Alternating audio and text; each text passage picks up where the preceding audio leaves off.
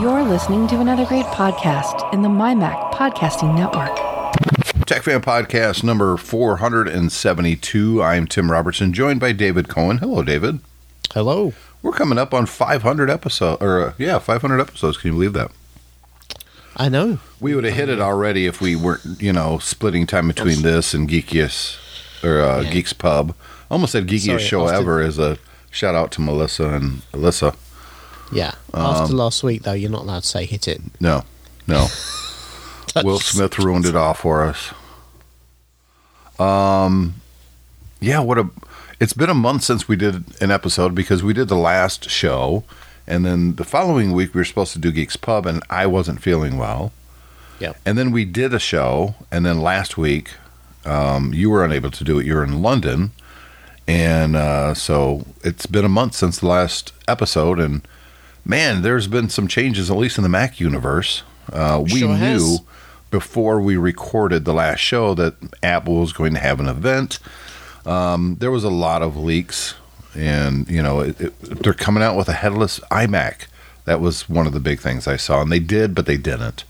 Um, you know, Apple got its start making uh, headless computers, if you will, just a CPU. That's what the Apple II was. The Mac, the very first iteration of the Mac, was an all-in-one.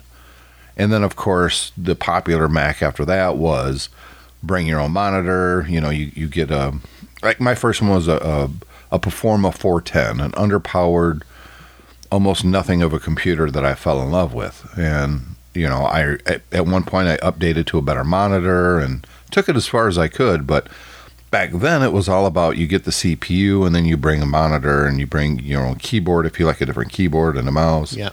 and I'm kind of glad. Look, they've had the Mac Pro for a number of years now, but it's such an out of reach and always out of date computer, except for the first year's released, that I was really happy to see this Mac Studio released. It, I, I'm still not sold on the form factor. Um, it's it's just like they, it's a swollen Mac Mini basically. That's right. Yeah. It, it's not attractive. That's, that's certainly for sure. I was really hoping for beige. I'll be honest with you. Beige plastic. I, I kind of, I, I, honestly, wouldn't it be cool if Apple released a beige Mac Studio? Looks exactly the same except it's beige. Has a little bit of classic Mac look to it. Wouldn't that be awesome with the well, colored Apple kind of- logo?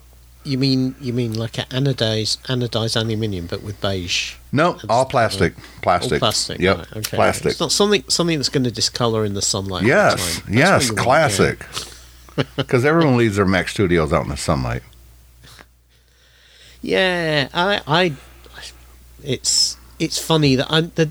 I, I think obviously the the big difference now is that very few people buy desktop computers, um, and so this is very much a niche market now.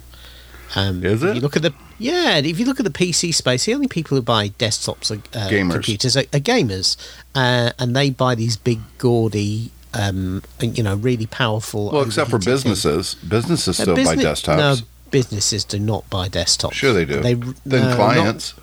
not really. Um, and I, you know, trust me, because I work in business computing. Most people do not buy desktops anymore. They buy laptops. Anybody who needs a computer in in business, most of the time they get a laptop. If yeah, if they if they're working at a desk station like they're a a radio controller or um, you know, kind of a, a something like that, something where the where there's more stuff than the computer at the desk, then they'll fit a, a desktop PC. But even then, it'll be something that looks like a Mac Mini, the PC version of the Mac Mini. People don't buy those sort kind of traditional desktop towers in business anymore. They mostly buy laptops because most workers have to move around. And so they buy them a laptop, and of course the difference now is that it used to be that laptops were three, four thousand dollars, and a desktop was less than a thousand dollars. It's not like that now. Um, now you can get a, a decent laptop for under a thousand dollars. So businesses do that. So you know, desktop desktop PC sales outside of the gaming space is really a niche. Um, well, we'll see with Apple sales and how they do with these. Although I don't Yeah. know if Apple will ever really break down beyond we've sold this many Macs. I, I don't know if they do that. I think they just report Macs as a huge umbrella, and every model falls underneath there. But uh, you can kind of tell which it does and doesn't sell Yeah, uh, by what they're but- promoting. Yeah, exactly. But they've had desktop Macs for ages in that they've had the iMac, the all in ones, and apparently even those only sell about 20% Yeah. compared to laptops. Well, I think because a lot of people don't want a computer that's all in one. I think there is a here. Here's my problem with the Mac Studio. It's not upgradable at all. There's Yeah. nothing you can upgrade on this, even though they have a slot SSD in it. That's industry standard, but they use software on the Mac itself not to let you upgrade your storage. And you know what? There's no good reason for that. No, there is a good reason for it. It's, yeah, it's um, called the Apple tax. No, it's not the Apple tax. It's the des- it's the, the design. The machine design is designed to operate like a like an iPad or an iPhone. So the storage is not just a single swappable part. It's Yes, it mapped. is. No, it's not. No, it's not. It, it appears as even if it's got two drives in there, it appears as a single drive, um, because it's mapped through the storage controller, and the storage controller is built into the chip. It's got one chip in it for storage. Uh, it's got two. It's got two slots, and the bigger ones use two chips rather than one, and they still look like a single chip. And that's why you can't just put a new chip in there because it's actually mapped. It's virtualized effectively through the storage, through the storage controller. Um, look, look, don't get me wrong. I'm sure Apple, if they wanted to, could design it so you could swap the part out if you want to. But they've decided they don't want to do that. They want to have the flexibility of putting more storage in just by putting an extra chip and running it through the controller and making it look like a single drive. Yeah, These- and charging you a lot more money. These computers are, uh, uh, for better or for worse, and if you look at the performance of the M1, I'd say it's probably for the better. These computers are effectively um, what what would have ha- happened if the iPhone had been designed as, from the start as a computer rather than as a phone. In Uh, some respects, and- yes. Yeah, and that that means you get the you get everything is kind of virtualized away from the direct hardware because in the phone designs you don't need to do that, and they've extended that that model forward to the computers, and and that that's the this is the trade off you get, unfortunately. Um, I think looking at the spec sheets, and there's a lot of there's eight different configurations, not including upgrading the the storage space. Um, Russ Walkowicz, who was longtime editor at mymac.com and before that mymac magazine, um, texted me earlier in the week asking for my opinion, and it, it basically came down to a Mac Studio or the Mac Mini. It was time to upgrade. Mhm. And his big thing was he wanted a little bit more expansion than the Mac Mini. And I pretty much said, "Well, it looks like you kind of made up your mind." And I suggested the back the for what he's doing on his computers. I suggested the core unit, uh, thirty-two gigs. Yeah, thirty-two Yeah. gigs of RAM, five twelve gigabytes of storage, two thousand dollars. Seemed like a you know way more machine than he's going to need in the immediate future. And he's talking that this is his, probably going to be his last Mac that he ever buys. He's seventy-two, so yeah, um, I hate him when he said that. I talked to him on the phone too, by the way, after he bought it. And I wish I had him on the on the horn right now because his Mac buying experience at the store was terrible. right, He gets a veterans discount. Apple offers a very broad 10% discount for veterans. And at $2,000, that's not insignificant amount of money. That's 200 bucks right there. yeah, So he he logged onto the Apple or Apple's website, saw that they have them in stock at his local Apple store. Went there, the guy is literally holding it in his hand that he's going to buy. right, And Russ tells him about the discount. He already knows exactly how much money he's going to spend for this thing with tax and his discount and everything. It turns out, this is what the and look, the Apple employee was really great about the whole thing and as confused as Russ was. But basically, the you have to buy it online, even if you choose pick up in the store. right, So that's if that's the way it has to be, fine. So he goes to do that, and it says he can pick it up in the end of May. That if you're going to pick it up in the store, this is the wait.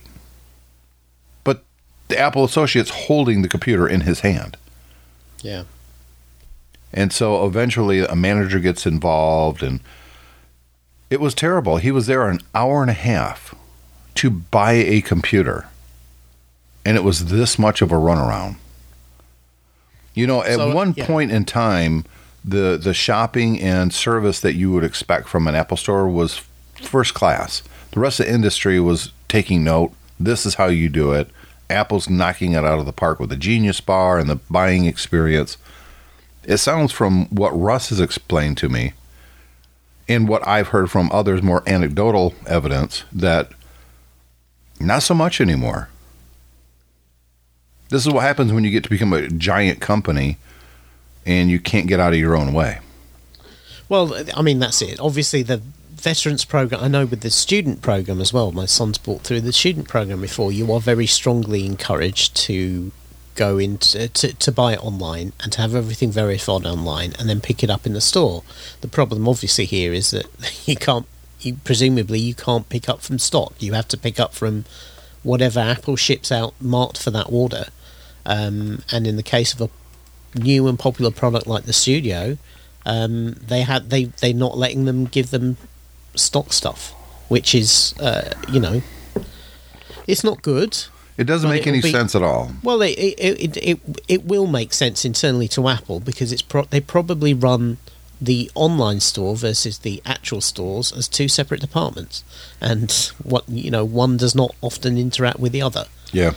you know, um, it's it. But you're absolutely right. It leads to a, a lousy experience, and certainly what it should do when you look online, um, and you're looking to buy something online, and then do a store pickup. It should it should make it crystal clear to you. Don't just turn up to the store and expect to be able to get this discount. It should say discount is online only and and not subject to stock in the store. But it hasn't been you know. online only in the past. And there, it's not clear if it is online only. That's Well, the problem. Yeah, unfortunately, clarity on Apple's web pages is something that, that also used to take for granted and Yes. not there anymore. No, it's it's awful. Um Yeah. I think that this new computer is very and when I say attractive, I don't mean its looks. I don't have anything against the the Apple Studio or the Mac Studio to be honest. It it looks fine. It's just boring, but it's a headless Mac. It, you put it behind your monitor. Who cares what it looks like? But Well, yeah, I, I, I, I think I think Apple is has has moved away from um, necessarily always doing things that look amazing, and it's it's it's in a, a mode now where it's trying to offer people what they want, and this is what they want. They wanted the uh, original Mac Mini. M1 Mac Mini, which is still a fabulous computer, will run rings around virtually anything you could have bought in the last five years Yeah. in the desktop computer, including the iMac Pro. Yeah, the principal limitation is the architecture, that only allowed 16 gigabytes of RAM, and some people want more than that. So this is what the Mac Studio is is meant to address. So you've got more chips in there, you've got more processing in there, and you've got um, a, a much bigger RAM headroom, um, and you've also got a, a chassis that has many more ports on it. Yeah, it has every. it even has every- ports on the front. What the hell? Yeah, and an front-facing SD card slot ports? on the Oh my God. What is this? 2009 again? What is going on? Exactly. And I, I think, to be honest with you, I think that's where, what Apple's position is in terms of the storage. They're, they're actually, it has loads of ports on it. If you want more storage, you can plug a uh, Thunderbolt drive or a USB 3 drive in there. Um, you know, you can get these cracking little tiny SSD um, holders now that, that can, you know, have two terabytes, four terabytes for far less than you pay Apple for, and it's just not internal. Uh, and for Well, but the people, that's problem with mm, is it though. Um, here's my issue with the internal storage when with the new configurations and what Apple's done with. I'm going to probably go just post Tiger. Um, it wants things at a certain location. It automatically downloads things to a certain location. You can't change that, and you start to play the, you know, managing your internal space pretty damn quick. Yeah. And at 512, was it 512? Is that the base? Uh, the, the Um, entry level. yeah, one comes a 512 512, yeah. gigabyte. Um, it's it's not enough. You're going to run into a lot of problems pretty quickly if you have a lot of stuff on your computer, and I think a lot of Mac users probably do. But so Uh, but Apple always, uh, for a long time, has designed the base one as the one you you probably don't want to buy. You probably want to buy the next one up. Uh, well, but see, the next one up is still 512. You're at 512 No, until next- you go to the one terabyte. I'm talking about the base configurations. I'm not talking about changing your storage yet. All right. So, I, so Um, I'm I'm looking would be a at 20 look- core yeah. CPU, 64 gigs of RAM, one terabyte for 399. I think That's the right. sweet spot, quite honestly, is the base model with two terabytes of RAM and or uh, Yeah. two terabytes of storage, and that's only 400 bucks more. Right. No, 600 bucks more. So for six 600 bucks, so you're at 25.99. I think I don't think most people looking at this machine needs more than 10 cores or a 24 core C- GPU. I just don't think they do. I think I think to be honest with you, a lot of people who will buy this computer don't, apart from the RAM, don't need more than the base M1s. To be honest, they probably don't need more than Mac Mini. And these are the These- M1 Max, by the way. These aren't just the regular M1s. No, exactly. That's what I mean. These computers are astonishingly overpowered for the money. Yes. um, because the M the whole M1 line has been astonishingly overpowered for the money. I mean, you know, the the base the entry level Mac um, MacBook Air is is a, is better than all the Intel Macs you could ever buy uh, in laptops anyway, and and it's the entry level machine. It's a thousand dollars. So. The, these, you're getting an awful lot of power here, but it's it's about those other things as well. In terms of splitting that storage, I, I get what you say, but as I say, the entry level model is designed to be one you upgrade. It's not designed to be one you buy.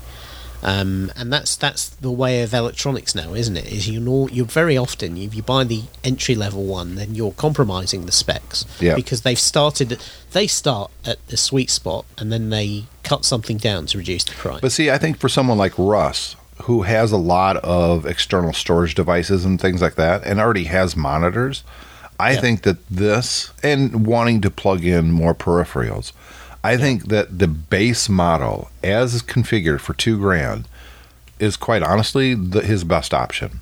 Yeah. You know, I, I'll be honest with you. I've got this this uh, 21 inch iMac sitting here. I've got two terabytes of storage in it. Now you remember I bought this just two years ago, Yeah. and I have in uh, OWCMacSales.com. There's a free ad for you guys. Um, uh, they're the ones that put the uh, the hard drive in it for me Yeah. after I broke the glass. Um, Yeah. here's my problem and for what i'm doing on a, on a daily basis it's more than powerful enough what i don't like is how much space because i've got a 27 inch monitor that i actually use i almost never use this monitor that's on the imac itself it's a Right. brilliant monitor and it actually looks better than the 27 inch that i do use um, this predator gaming mount or gaming i don't even know what it is Yeah. but it's bigger. It's it's it's a fantastic monitor. Um, I don't use the Mac's monitor, and as such, it takes so much room to have these two big screens on my desk.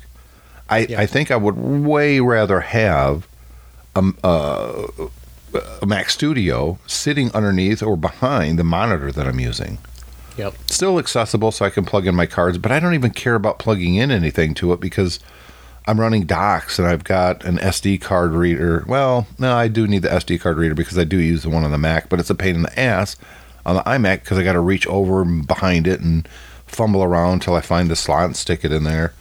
Um, that sounded vaguely dirty. Um, I, ne- I nev- I must admit, with the iMac, I've never understood why they put the slot on the back because they used to have all this all that stuff on the side, and it, and it was usable there, and you still couldn't see it yeah, from the front. I never understood didn't why they had to go thinner on an iMac. Who cares how thin it is? It's Well- it's a because because I think you know in their previous design led aesthetic they were thinking about people seeing it um, you know and on front in, in like a receptionist desk as they come Yeah. into a hotel. And oh look how cool and thin it is. But um, even though nobody was looking at the damn computer. well yeah exactly. And, and computers are, they are tools they are designed to be used. It's frustrating when they're uh, designed down to a point that makes them harder to use. I get it on phones and stuff like that, but even still, it makes no sense on monitors. Who cares? Really? Um, so I am seriously considering upgrading my Mac, even though I don't really need to. But I do want to get into the M1 space. I'm I'm tired of being on Intel. this iMac does get quite warm. Yep.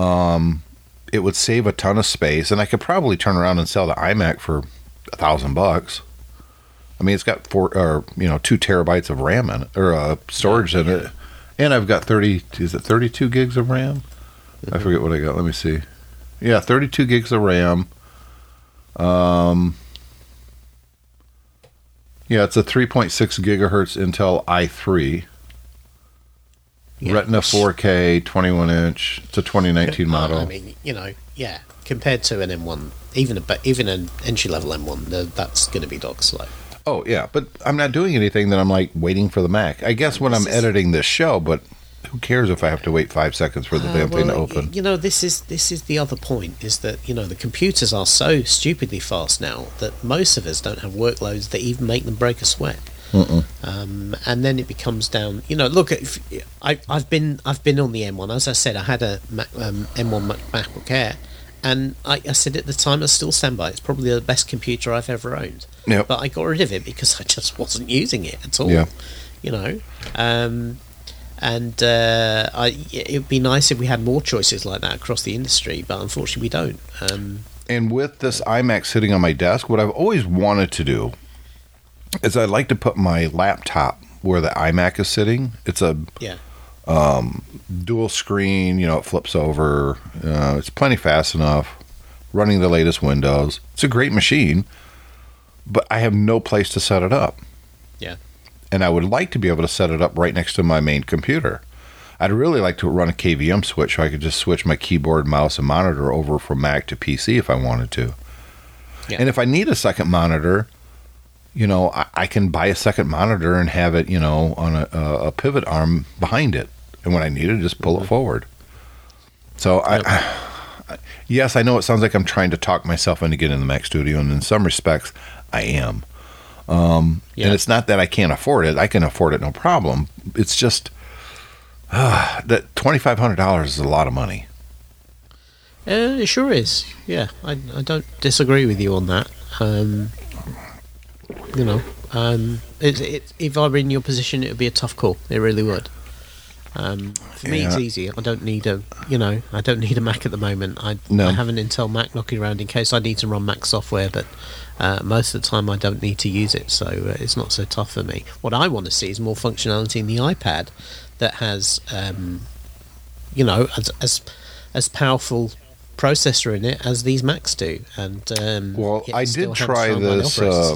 I did try this. What is the name? I, I'm drawing a blank on the name of the feature when you can use the iPad is kind of a, another screen, if you will. Uh, the, s- well, Convergence? the side, the sidecar, and then no, this I'm talking about that's- convergence. Convergence, where you're going from. It, it's still the iPad. It's not a second screen. It's still the iPad, but you're Yeah, using that's the, convergence. The monitor and the keyboard. Yeah. So I did that. I set mine up, and but there's not much to set up. It just freaking works. And I, I got to be honest, it was kind of cool, but I cannot imagine ever needing to do that for anything no. because I was trying to figure out a workflow. Okay, what would I do? What do I need on the iPad that's not on my Mac? Nothing. What can I do on my Mac that I'd like to be able to move over to the iPad and do it there, and still use my mouse and keyboard? Mm, nothing.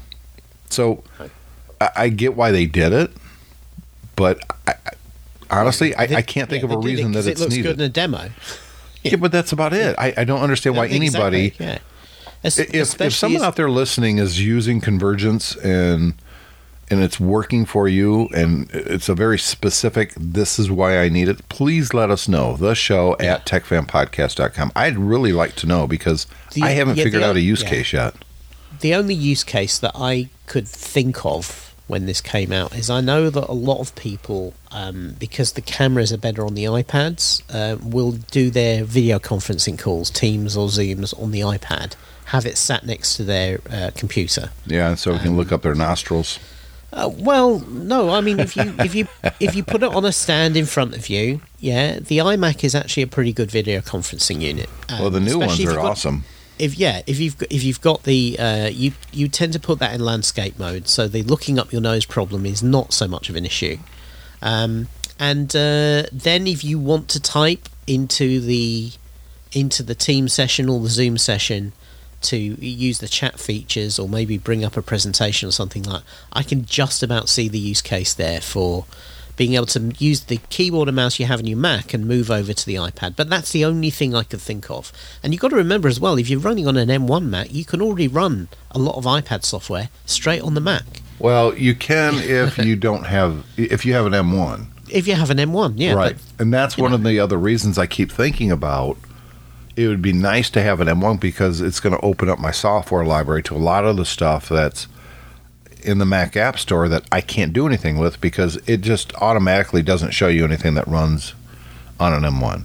I only see the stuff that's also compatible with Intel. Um, so yeah, it, I don't know. I, I, if I were in your position, thinking about it, putting money aside, I would probably be saying to myself, "Look, I'm a, you know, I'm a big Apple user. This is the future of the Mac. Um, I should get on this train now." Well, that's what I'm thinking as well. I need to be on M1 because going forward, everything is going to be M1 only. Yeah. I know a lot of people with older Macs like mine, and I hate saying older Mac when it's a 2019, so it's not like it's ancient Yeah. or something. But Yeah, yeah. you're going to need to move to the M1. The only thing I would say is that, of course, we're kind of expecting towards the end of this year M2, um, and so then it becomes a case of of But the M2 isn't going to hit the the Mac Studio for at least another year. not the Mac Studio, but for all we know, the M2 might get rid of some of the limitations on the Mac Mini. Um, Yeah, could be. You know, it could be that. But I don't think M2 they're going to have a faster chip in the Mac Mini as compared to the Mac Studio. I well, uh, you know what? I think I don't think the M2 is going to be substan. I think the M1 is so substantially fast. I'm not sure the M2 itself is going to be substantially faster. If you think about when we've moved between the A series chips on the iPads and the phones, um, you know, there's often been years when when the the the, the chip is not that much faster than the previous generation. Right. And I think we're going to be with that with the M2, but. I think there will be architectural changes, and it could be that the M2 could address 32 gig of memory on a base Mac Mini rather than 16. And in that case, then you'd probably be fine with the Mac Mini rather than the Mac Studio, Yeah, and no. save some money. I, I, I want if I if I make the grade update, it's going to be a Mac Studio. I already know the, that. well, of course, the other thing is is we've not what one thing we've not seen is the um, is the Apple Silicon based Mac Pro, and Yeah, I, I know I'm not going to go pro. I don't Yeah. have a well. I don't. What am I going to do with the? What can I do with the pro that I can't do with the even a Mac well, I Mini? don't know. I don't know. They're I'm not doing video have- editing. You're talking about you've been talking about internal storage. Maybe the Mac Pro would have slots that would allow you to put SSDs in more easily than uh, than um, than the Mac Mini would. Recent history would argue that's probably not going to be the case. But I th- I think if it has any sort of slot architecture, It will be PCI for then then you would storage. be able to. Yeah, you would be able to put SSDs on there. They would then look. The other thing is they're never going to run as fast as the internal storage because the internal storage in in the Macs is now far outstripping what you can buy on PCs because again it's so closely integrated into Mm-hmm. Yeah. the architecture. Yeah, so the performance of those is amazing, and you you're not going to be able to get those even with a with a PCI slot. But the thing again, it's it's like with the processors and and all that. It's like does does it really matter if the if you get a second set of SSDs that are a little bit slower? You know, because eh, generally they they are so fast now. Um, it's it's very very hard to tell. One of the things that I'd probably have to do is update some of my peripherals for like my docks. Those are quite slow compared to a Thunderbolt 2 dock. So that's something, but I needed like a full size external hard drive, you know, Yeah, that's because that's what I'm using now. All I need to do is get a a better dock, and boom, my speeds are ten times what they are right now. yeah, do I really need that? Because all I'm doing is copying files over to the external hard drive, and then when I read it, like when I'm loading my music library, I mean, it's quick enough. it yeah, it's uh, it's not like there's a significant. Oh my God, I'm still waiting for the song to play. It's I mean, when we went from hard drive to SSD, Well, no, these are hard drives. No, yeah, but when we went from hard drive to SSD internally, yeah, um, because the operating system was running off there, there was, really was a substantial difference. Yeah. But but with data, it's never really been the case. No, unless Um, it's a it huge, you know, video file that you're rendering, then sure. But Yeah. I- otherwise, I, I ha- I found an old laptop when I was cleaning up the other day, and I boosted it up, and I realised it had a um, a hard drive in it, and uh, my God, was it slow! I mean, you really forget how slow it was. But Oh, it yeah. was, yeah, it was really, really slow. It was it was so slow that I thought to myself, because I'm going to sell it, I thought to myself. Should I even spring, you know, the 20, 30 quid for a cheap SSD to put in this just because it's so slow? And then I thought, no, because it's not. It's not Why? worth. It's not worth much more than that. No. Yeah, no, I get it. It's when I when we went to SSD, it was such a um, shift. And SSD is really what made things like an iPhone possible. A lot of people don't think about that. Yeah. That's what made you can't have a spinning heart because remember the very well all of the first generations or the first iterations of iPod, if if you will, were all spinning hard drives. They went to Yeah. eventually the the laptop drives but those are 5400 rpm but it was fine because it's a small little you know thir- a 50 megabyte audio file and it can cache the next 20 songs so there's no you don't you can't tell that it's really all that slow But you remember that first MacBook Air they made that Mm-hmm. had the iPod drive as the hard drive in it, 1.8 inch. and it was a down. dark, and, I owned that for a while. I, I ended up selling that because I bought that. I was very excited for it. Remember they when they unveiled that machine, he pulled it out of a Manila envelope sleeve. remember, yeah. I I bought that machine and it was so slow. I mean, compared to my 15 inch MacBook Pro at the time, which at that point was like three years older, uh, it was unusable. So Yeah. I, I ended up selling it fairly quickly because I was like, this thing's a dog. There's, I can't do crap on this thing. But I was traveling a lot at the time, and uh, the Air was very attractive compared to the 15 inch, Yeah. let alone a 17 inch. But yeah, there was just no point in it. It's like this is I can't I can't live I can't live in this space. It's just no. So I am thinking about the Mac Studio. I am thinking about ordering one with the four terabyte or the two terabytes of storage for an extra six hundred bucks. Um, it looks like there's a backlog now, though. Well, I, I think there, there's definitely been a lot of pent up demand for this machine because Well, you also got to uh, wonder how many Apple was counting on selling compared to what what's happened. Right now, Yeah. let's see. I want to buy one, so I'm going to go with the base model for, and then I'm going to go to storage, two terabytes, twenty five ninety nine. Pick up and store curbside May thirtieth. Um, so actually, that's that's less than I would have thought. So that's that's what six weeks.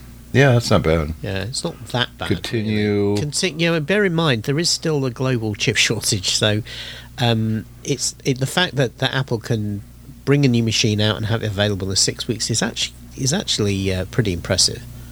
I think And then for another fifteen ninety nine, which we haven't talked about, is the it's the monitor. yeah and Yeah. And and I was about here to say, here I think I've got a problem.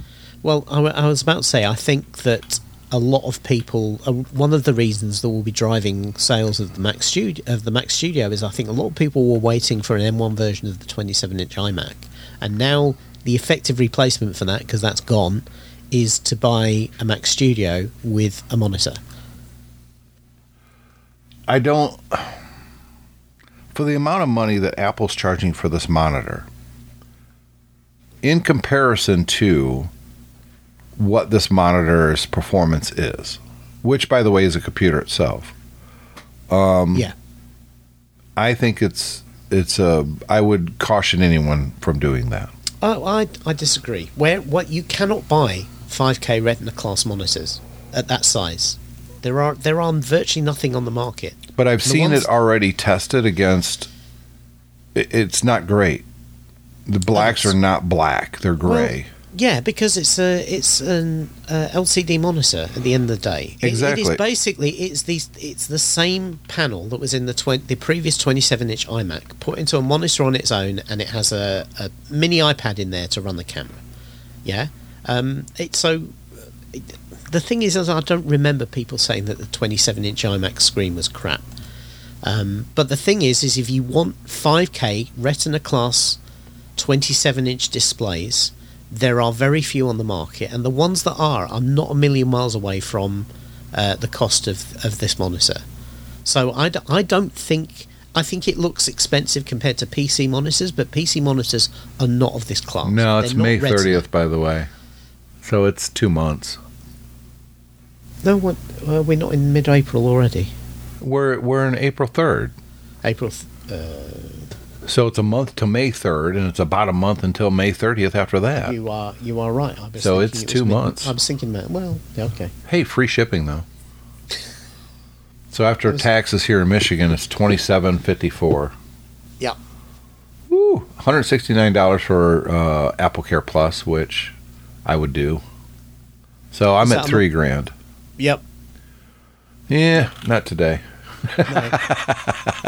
Not not today. May, may, maybe tomorrow. Probably not. Um, so if you're a Mac user and you're still on the Intel, which let's be honest, most of you probably are, or a good significant number of you are, um, maybe it's time to update. Maybe it's time to change. Maybe it's time to pick up a new Mac, and here's a good, you know, viable option for you. Um, yeah. Look, the, the thing is, I think what we do need to keep, keep in perspective is for many years, yeah, Apple didn't offer you these kind of choices. No. Um, you know, uh, you basically you took the Mac Mini, uh, and the Mac Mini for years was terrible value. Um, after 2014, 2015, I think it became really bad. Yep. Um, so you, you either took the Mac Mini or you bought a laptop. Um, Or an iMac. uh, yeah, but even then, I mean, the iMac as well, if you wanted a decent one, you were talking this sort of money. Yep. Yeah. Um, so I I think for a long time you haven't had these sorts of choices. In some respects, it's nice to have the choices and have the debate over what specific. You know, I mean, eight eight different models in a line is is not typical Apple. So that I think they really are trying very hard to offer people choices to allow them to get exactly what they want. They're always expensive because it's Apple. Um, Well, it's But, funny you know- scrolling down Apple's Mac page, you don't even see the Mac Mini. It's not even No. listed. Yeah, well, I, yeah, I, th- I, th- I think could because I think an awful lot of people who are in the market for a desktop Mac will not look at the Mac, the base Mac Mini now. They'll look, they'll start with the Mac Studio, um, and uh, you know, I, I, I mean, how much does an M1 Mac Mini cost? Well, that's what I'm trying to figure out. Okay, here, buy. So it starts at six ninety nine, two hundred fifty six gigs of RAM. Go up to the uh, yeah, you, for for another two hundred bucks, you get five hundred twelve. Can you change the storage option in these? All right. I'm- yeah, I'm- it is. It is kind of. I'm. I'm. I'm also on the. Uh, Yeah, you can go for it's six hundred bucks to go for a two terabyte. Um, hey, and look, you can add pre-installed software, Final Cut Pro or Logic Pro. But the 512 ter- 512 gigabyte SSD, the next one up, has still only got eight gig of RAM. Yeah, So, uh, in fact, all of these I'm looking at I've got, only got eight gig of RAM. So Yeah. how do you how do you change the RAM on them? you, you select one, and then you can go to eight or sixteen. So you can get up to Then- sixteen gigs of RAM with two terabyte. Um, okay, so continue. I can get this one a month from now. Uh, okay, so add to bag with taxes. Come on, let's go. So if, in the today. UK, a, a, fi- a 16 gig machine with a two terabyte SSD is 1700 pounds, which is Yeah. only 300 pounds less than the base. Y- yeah, yeah, yeah, yeah. You know, yeah. that's that's. So and- I, and I did the same this is- thing. I bumped the RAM. I went to two terabytes. Here, with tax and free shipping, is eighteen hundred dollars. I would Yeah. spend another thousand bucks. Yeah. So it's not a good value. No, but that but that, this is again is this is the. Uh, But that's still way car- more machine than I think most people need yeah, on a little exactly. desktop. But this is this is the car dealer options model, isn't it? It's, Yeah. it's if you have to do stuff as options rather than built into a base price. go up to the next you're, one. You're paying a lot of margin. Well, and just go up to the next model Yeah. because that's going to have most of the stuff that you want. But but yeah, but the problem there with the Mac Mini is that you all the all the all the um, SKUs they list or, or only have eight gig of RAM. Or for a lot of people, that's not going to be enough. No, no, I wouldn't go with an eight gig. What kind of riches do we live in right now where eight gigs is like, oh my god, I can't live with eight gigs of RAM? Yeah, I know. What was it, what was the um, what was the base? I think it was one gig of RAM on the base on the on the original uh, G4 Mac Mini, or was it 512 gig? I think it was. I, I think yeah. I think it was five twelve, which was. I mean, one one thing is is I know a lot of people say, "Oh, eight gig isn't enough nowadays," and depending on what you're doing, I can kind of see that. But still, eight gig eight gig machines are pretty capable. Um, and it used to be that yeah, you had to upgrade the RAM on uh, Macs because the, what what came in the box wasn't enough. You know, um, right now I'm doing nothing on my machine. I've got a I've got a web browser up that I'm looking up specs. My email client is running. I just pulled the um, activity monitor up, right? Yep. Memory I've got 32 gigs of RAM. Its memory used is 19 gigabytes. Yeah, but it's using 19 gigabytes because you have 19 gigabytes. I don't think just looking at how much mem- memory is in space is in use is a good is a good No, it metric. is because if you don't have that much, it's going to start swapping a lot, No, and that's going no, to no, no. I think I think I think you're mistaken there. I've I've seen this argument before online. The problem is is that if you have more memory than it needs, it will use as much memory as it wants for all sorts of things it wouldn't do if if the machine had less memory in it. Right? It's not the case that an eight gig- gigabyte machine running what you're running today will be swapping all the time. It just wouldn't. If there's a whole load of cache and stuff in there that it uses because it can. Right? Yeah, it is caching 11.3, so that Yeah. tells me it's only using 7 gigs of RAM. That's that's what I'm saying is, and I think on an eight gig machine, and, and we've seen it. I had, as I said, I had an, I've had a, Most of my computers are eight gigs. They don't spend a lot of time swapping stuff out, right? Because they don't need to. It's just that the operating systems now are designed. If the memory is available, they will find something to use it for. But if it's not, they won't. But that doesn't slow the machines down. Hmm, interesting. I'm I'm just looking at the uh, the entry level G4 Mac Mini that was launched in January 2005. Now came with um, how much RAM? Standard RAM two 256. 256. I, I was going to say that initially, then I thought, no, it probably came with at least 512. But 256 gig RAM, and remember that was a machine as well that also didn't have an inter- it had integrated graphics, so you were taking some of that RAM for, for graphics memory, and a 40 gigabyte hard drive. ugh, Yeah. brutal. Yeah. So uh, I I was saying this to you just before we started. Is you look at the capabilities of all this stuff we have now, and you know people are like uh, guys like us particularly are always arguing over specs and performance and that sort of thing. This stuff is like magic. Yeah. The things we can do now are quite literally like magic. It is. And don't assume that a base model won't do you just fine. Yeah. I felt very comfortable in recommending the base model Mac Studio to Russ. Yeah. You know, Yeah. Absolutely. And and it would know, probably be and- fine and it- for me too. I would just have to do some rejiggering when it comes to Yeah. what I'm storing on the internal hard drives because I like the speed. I like it launching a lot faster because it's coming from the internal hard drive. And you'll see, um, you'll see, a lot of people will say, "Oh, I want to, I want to buy more memory because I want to future-proof it," mm-hmm. and and that is, in in many cases, I think that's a fallacious argument. Oh, I would think the- agree with you there. the reality is is that what happens is after three years you look at it and you go well this is so much slower compared to what i could buy today i'm going to upgrade i'm going to buy a new one yeah that is that is what people tend to do Yep. and again it's not because the workloads require that necessarily Right. it's just people go well you know i have the money um, and this is an old computer now and i'd like to have the newest one and so they go out and do that. So uh, very few people who go i'm going to drop a lot of money on a computer today actually have the um, the willpower to say right i'm going to get six seven years out of it. It just in the same way that very very many of us and i'm very guilty of this buy a car and they go oh i'll definitely keep this for five six years. And then after two three years they go oh well, i can finance a new one and not really be paying much more money. I'm going to swap it out. And and that's what people do. Um, so kind of Especially right now. yeah it's so i'm getting a new car by the way Good. Why not? no my no my my Let's hear the uh, justification.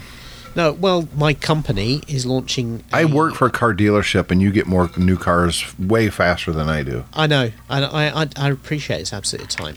A- absolutely a thing for me. My company is launching an electric car scheme um, that basically means I uh, I can pay for the lease on the car through the company. No insurance, no road tax, no maintenance. They cover everything, and they take the money for that from uh, my salary at source before it's been taxed. So it means I don't pay tax on what I pay for the car, which means that I can get much more car for the money. Um, and also, coupled with that, is the fact that um, I, I, that has to be an electric car because it's part of our environmental Yeah. uh, policy at the moment. Yeah. Um, coupled with the fact that because of the chip shortage at the moment, my car, even though it's 18 months old, is actually worth more than I owe it on it at the moment. Yeah, that's the case on a lot of people. Um, I, I deal with that on a daily basis. Yeah. I sold someone a Tacoma in 2020, and you know we're in some respects we just passed the first quarter of 2022, so we're not talking Yeah. a long time ago. I sold them a Tacoma, and they already want a new one because they know how much theirs is worth and what they put a significant amount of money down, like 10 grand when they bought the car. So it's worth way more than what they owe. So they could trade it in, use all that equity on the new vehicle, and actually pay less for the new vehicle than they are for the current one. No, Even so this though is- this- there's no significant differences between the one they have and the one that they want to get. It's exactly, like and this you- is this it's is broadly the, vehicle. situation I'm I'm in. And it's only got 19,000 miles on it. I'm like, Yeah. Why are you? All right. Yeah, well, this is the situation I'm in. We need a bigger car because Leanne struggles to get in, in and out of mine with her back. Um, she wants something that's more of an SUV style, whereas what I have now is a saloon. Um, and I can basically do this and pay no money and get a 45 grand electric car. Yeah, might as well. Um, you know. yeah, so, it's uh, a no-brainer. It, it, it is the only the only downside, of course, is that I'll order a 45 grand electric car and I won't see it before the end of the year. No. Yeah, So, and that'll be lucky um, if you get it by the end of the year. Yeah, so uh, we may we may even go to this single car lifestyle for a while. So, That would be hard. I, I we couldn't do it here, obviously, because I live too Yeah. far away from home, or uh, I Yeah. work too far away from home. but I live too far away from. Yeah, I, I, I mostly work from home, uh, and I live in a much smaller place uh, with more public transport options, so I can probably get by. So, anyways, let's uh, get back to the show here. Yeah. And I was talking about don't put stuff off. Here's a here's a, a quick aside before we do get back to the show. I figured I was going to owe a lot of money in federal taxes this year. Mm-hmm. I thought I'm going to get this is going to hurt this year. I'm going to I'm to have to write a big ass check. Yeah. And I was losing sleep over this tax bill that's coming up. I was thinking about it a lot. So I was putting it off. Stressing myself out. Yeah. I don't owe a lot of money. In fact, they owed me money. Um, I set up. There you go. That'll buy you a Mac Studio. We we use a, a third party for our payroll, and you know you can manage a lot of the stuff yourself on the web or the app. And so last year, um, it wasn't even the whole year, but last year I went in and told them to start taking an extra hundred dollars every check out for federal federal taxes, and I'm glad I did that because it's Yeah. a whole lot easier to pay an extra hundred bucks every week rather than writing an eight thousand dollar check at the end of the year, you know, Yeah. or at tax time, I should say. So don't put stuff off, people. Just rip the band-aid off as soon as you can and live with the consequences. Don't don't lose sleep like dumbass Tim did, worrying about something that you took care of already. Yep. I, you know, I was playing. You you cracked me up a little bit. I was playing this. Uh, oh, let me find it now. Ah, I lost it. Um, I was playing this video when David came on, and it was uh, David Attenborough. And of course, David recognizes that that voice immediately. He's Yeah. like, "What are you listen? What are you? What are you It's watching back there?" the style, you know. It it's is. Like, yeah, it's it's it's and so the family look around, looking for their next meal. No, you're too low. It's it's more No, like no, no, I'm- I'm looking not- for his next meal. He, he's Yeah, got yeah. this kind of a, a floaty thing that he does a lot. Yeah, but It but- works, But don't that, get me wrong. That style with the pauses and, Yes. and you know, kind of telling you what He's you young. You see on the screen. just got his feathers. Um, hold on a minute. What the hell are you doing back there, moron? Get out. You, she heard you mention David Attenborough. Yeah, she got excited. crazy. So it's a it's a prehistoric times type of uh, mockumentary, if you will, on Apple TV. I think it said either four or six parts. Starts the end of this month. I'm looking forward to it. I'll watch it. Yeah. He's so good Yeah. at what he does. Even though, as I pointed out to you, when it comes to dinosaurs, we have no idea how they lived. The stuff well, they no, you say from we a have few no idea. bones. Well, but these guys are. I there's a science behind it, David. That's There is, that's that's a little bit always- disingenuous. my only I- I issue with always worry. dinosaurs. Here's my only issue with dinosaurs. I think they all had feathers, Yeah. even as adults. Okay. It makes no sense from an evolutionary standpoint when you look at, you know, the fossilized remains that they found that they didn't have feathers. It, it's clear that they did, but we've bought into the Jurassic Park movie scene that with big lizards. that yeah. they were big lizards and they weren't. They were big birds. They were not. It, it, I don't care what you think. They were not um, lizards. Lizards. They were not. They were birds. People go, where did all the dinosaurs go then? They're birds Still now. we still have them. Yeah. That's that's what they became. It from an evolutionary standpoint, it that's what made sense. You know. It, it kind of makes you stop and pause when you think that the T Rex in Jurassic Park was less realistic than Big Bird in Sesame Street. no, you're true. That's exactly 100. percent Yes. Yeah. I, I know we discussed on uh, the Geeks Pub uh, the episode of Star Trek briefly. I think we mentioned it. That dinosaurs evolved the same way humans did, and they eventually left Yeah. Earth. Um, here's the funny part: dinosaurs, the T Rex, was farther away from the next stage of dinosaurs than we've still been a species on this planet. Yep. You know, it, it's history is amazing, but I think it's disingenuous to say that we have no idea how they lived. Actually, I think we've got a mm. pretty good idea on how some of the species live, simply I- because yeah. of forensic evidence of the fossils. this the was a prob- eater. yeah. This was a, and as a predator, these are the kind of things that's going to eat. That I doesn't change. I think I think my let me expand on my point a little. My always my worry. I have this worry with archaeology as well. Yeah, you you spend you know you spend a lot of time and care digging something up in the ground. You look about where it is. You look about what's around it, and you make inferences from that.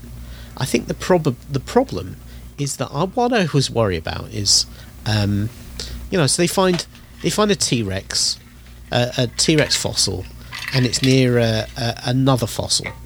Yeah, and they go, well, you know, the T Rex was hunting this and all that sort of thing, and it's just like, well, maybe they just happen to be in the same place. Yeah, You know, maybe a thousand years apart, yeah, which and isn't how? Yeah, measurable. yeah, exactly. Uh, and, may, and maybe, uh, you know, maybe that T Rex was an outlier. Maybe it was a, ra- a freaky T Rex, and it, it's not representative. It's, this is what really worries me about ar- archaeology. They go, oh, well, you know, these people they, they had the grave goods and they like to bury people with Yeah, but and- science and, is and for- never an absolute. and this, it's always yeah, expanding, and as new evidence comes in, but it's portrayed as if it's absolute. I think that's the problem I have is that particularly these shows, like you know, Walking with Dinosaurs and, and whatever this one's called, yeah, they are treat they they are depicting all of that stuff with David Attenborough, one of the greatest naturalists of our time, narrating the action that's cartoons, computer cartoons, as if it's real. They are depicting it as if this is.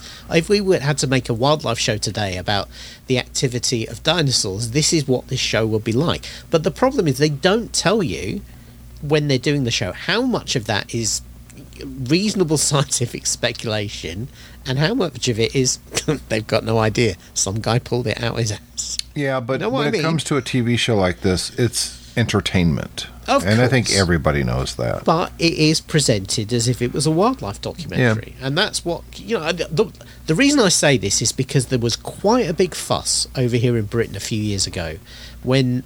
Um, obviously, um, Attenborough's done a lot of these really big, expensive scientific documentaries. He did Blue Planet, Blue Planet Two.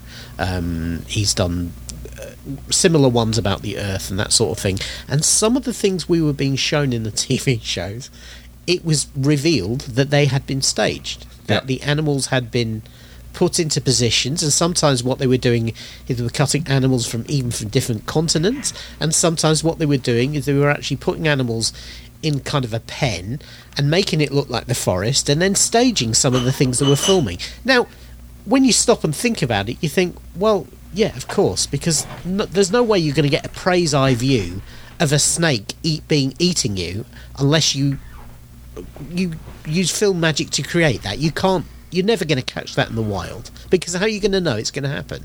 But it caused a big fuss because the problem is, no nowhere in the documentaries did it make out that oh well actually we recreated or we simulated this bit or anything like that. It was all presented as if we just happened to have a camera there and look what we saw, and people felt a little bit um, duped Yeah. and and that's why I'm always a bit, you know, because I think nowadays, particularly with the rise of uh, air quotes reality Well, TV, I can I can tell you, are far more interested in presenting as something as real David. rather than actually Dave, giving it the real. no, see, here's where you're wrong because David Attenborough learned from that, and so for the dinosaur ones, they did go back in time, David, oh and film okay. all of this. Uh, well, it, it, you should have just if you'd have just opened with well, that, I, then did, I, wouldn't I didn't want to with this whole spoil it for you. I wanted you to watch it and not be spoiled, If it- knowing if it that time travel was involved.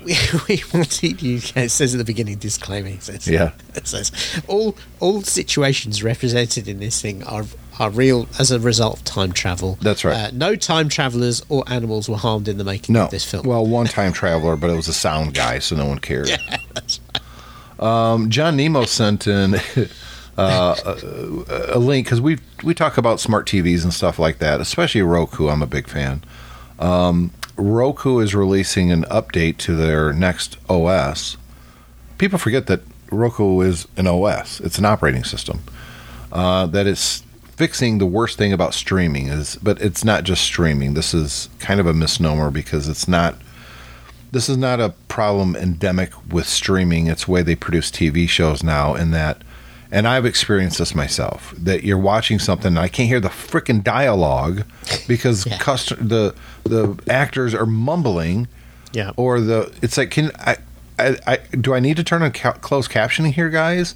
Well, we watch a lot What are of you stuff doing? on closed caption for exactly that reason. You can't hear the dialogue in half the stuff. Well, Yeah. the new Roku OS is supposed to boost vocals um, from using magic, I suppose. I don't know. um, but I, early reviews from pre-release software suggests that it actually does work. So, Yeah. if that is the case, I'd be very much. I, I'm in. Um, Yeah. I, I hate how they mix some of this stuff now. And there's been a backlash the last year or so that I've seen online with exactly this problem that, hey, w- what's the point of all of this great stuff if I can't hear the frickin' actors? I hear all the background shit. I can hear the, you know, the the bass and I can hear the music and the.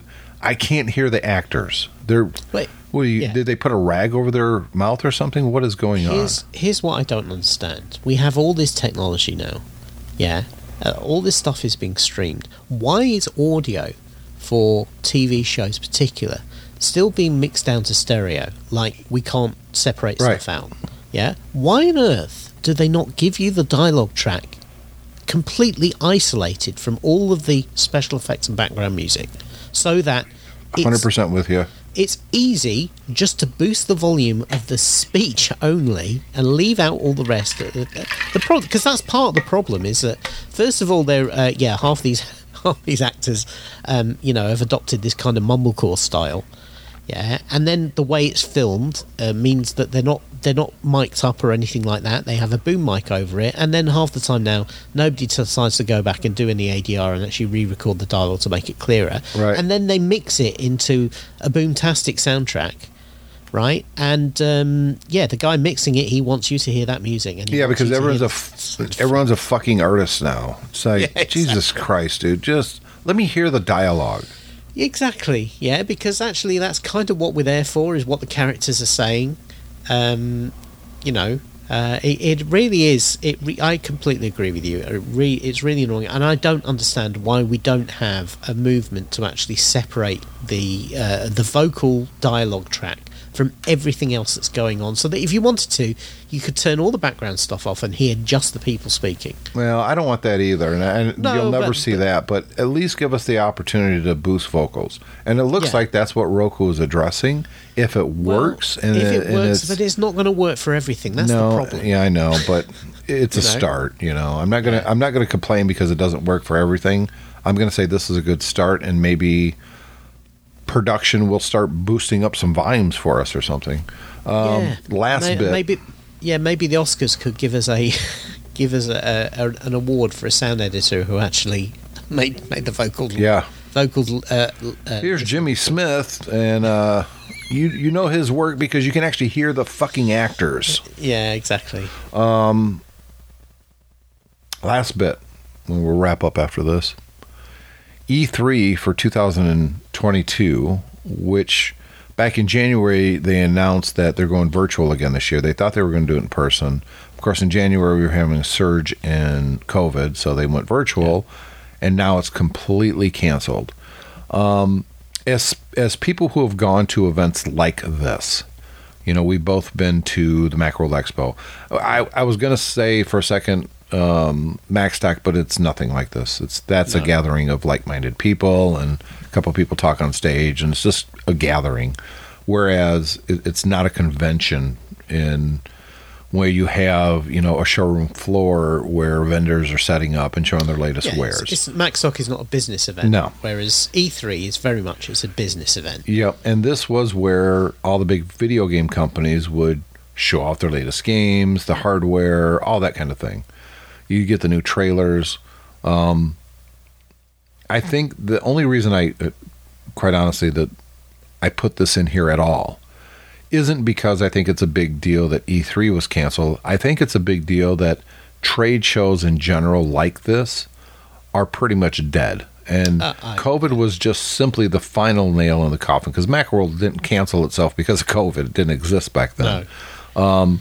it it's it this big gathering where you have to get together with a whole bunch of press and you, sometimes you let the public in and you, you, with booths and you get hands on. It's just dead. Nobody wants to do that anymore. I personally very much enjoyed going to macworld expo. I'm still sad to see it gone. Would i be going right now? Probably not. And i think that's Yeah. the issue. Well, people yeah. to, just to pack up for a week to go to a place that's loud, uncomfortable. It's either too hot or too cold on the showroom floor. It, it- half the stuff there you've already known about. Half, three quarters of the company don't have anything new to show. Maybe it's a an evolution of what they did the year before that they were there. But most companies don't come out with a brand new product every single year. It was a good way, however, to find the small little companies that are doing something unique you've never seen before. Um, I can't tell you how many of those I ran into Macworld, Yeah. and it was interesting. But we're in 2022, and if I went back and looked at every one that I ever focused on, either on the website or in the podcast at the time, I bet none of those companies even exist anymore, and their products would just phew, disappear. Yeah.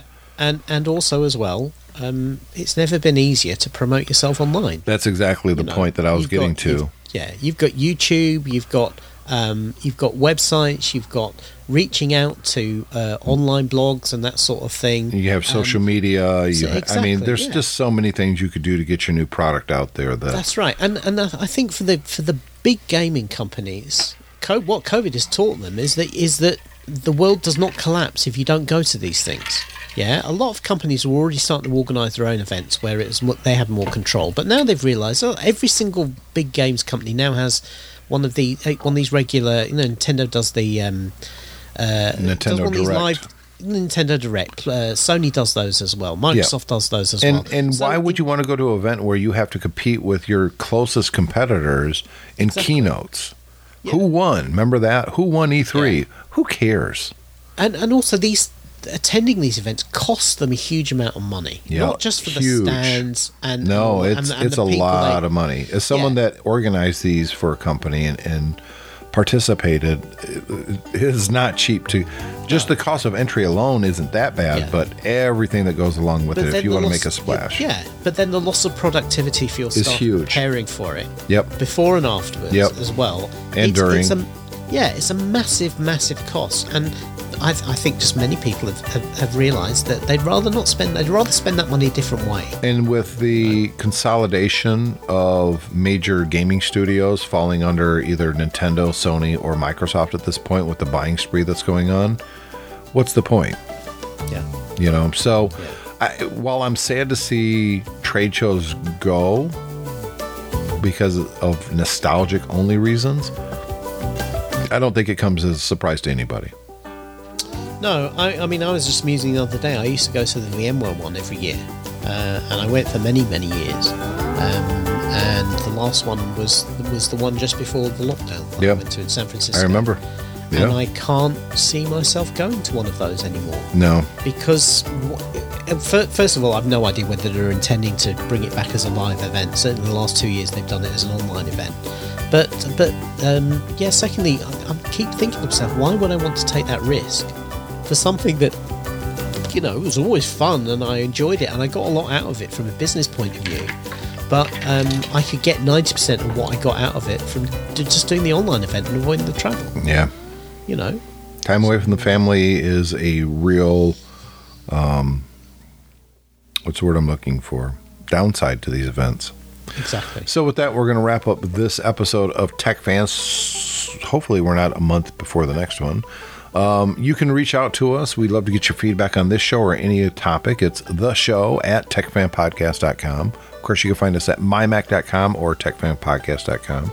We hope you're listening to our sister show, and that's The Geeks Pub. And uh, David and I do that. We talk about all things geeky. Um, you're going to want to tune in to the next one because hopefully David has seen it. If not, he probably will soon. Um, a new Marvel series launched on Disney Plus called Moon Knight. And Julie and I and Cole watched it yesterday. Julie said afterwards, I feel like I missed a couple episodes. I said that was intentional. Um, so, you know, got to tune in and hear our thoughts on that. And uh, I'll see you next week, David. See you.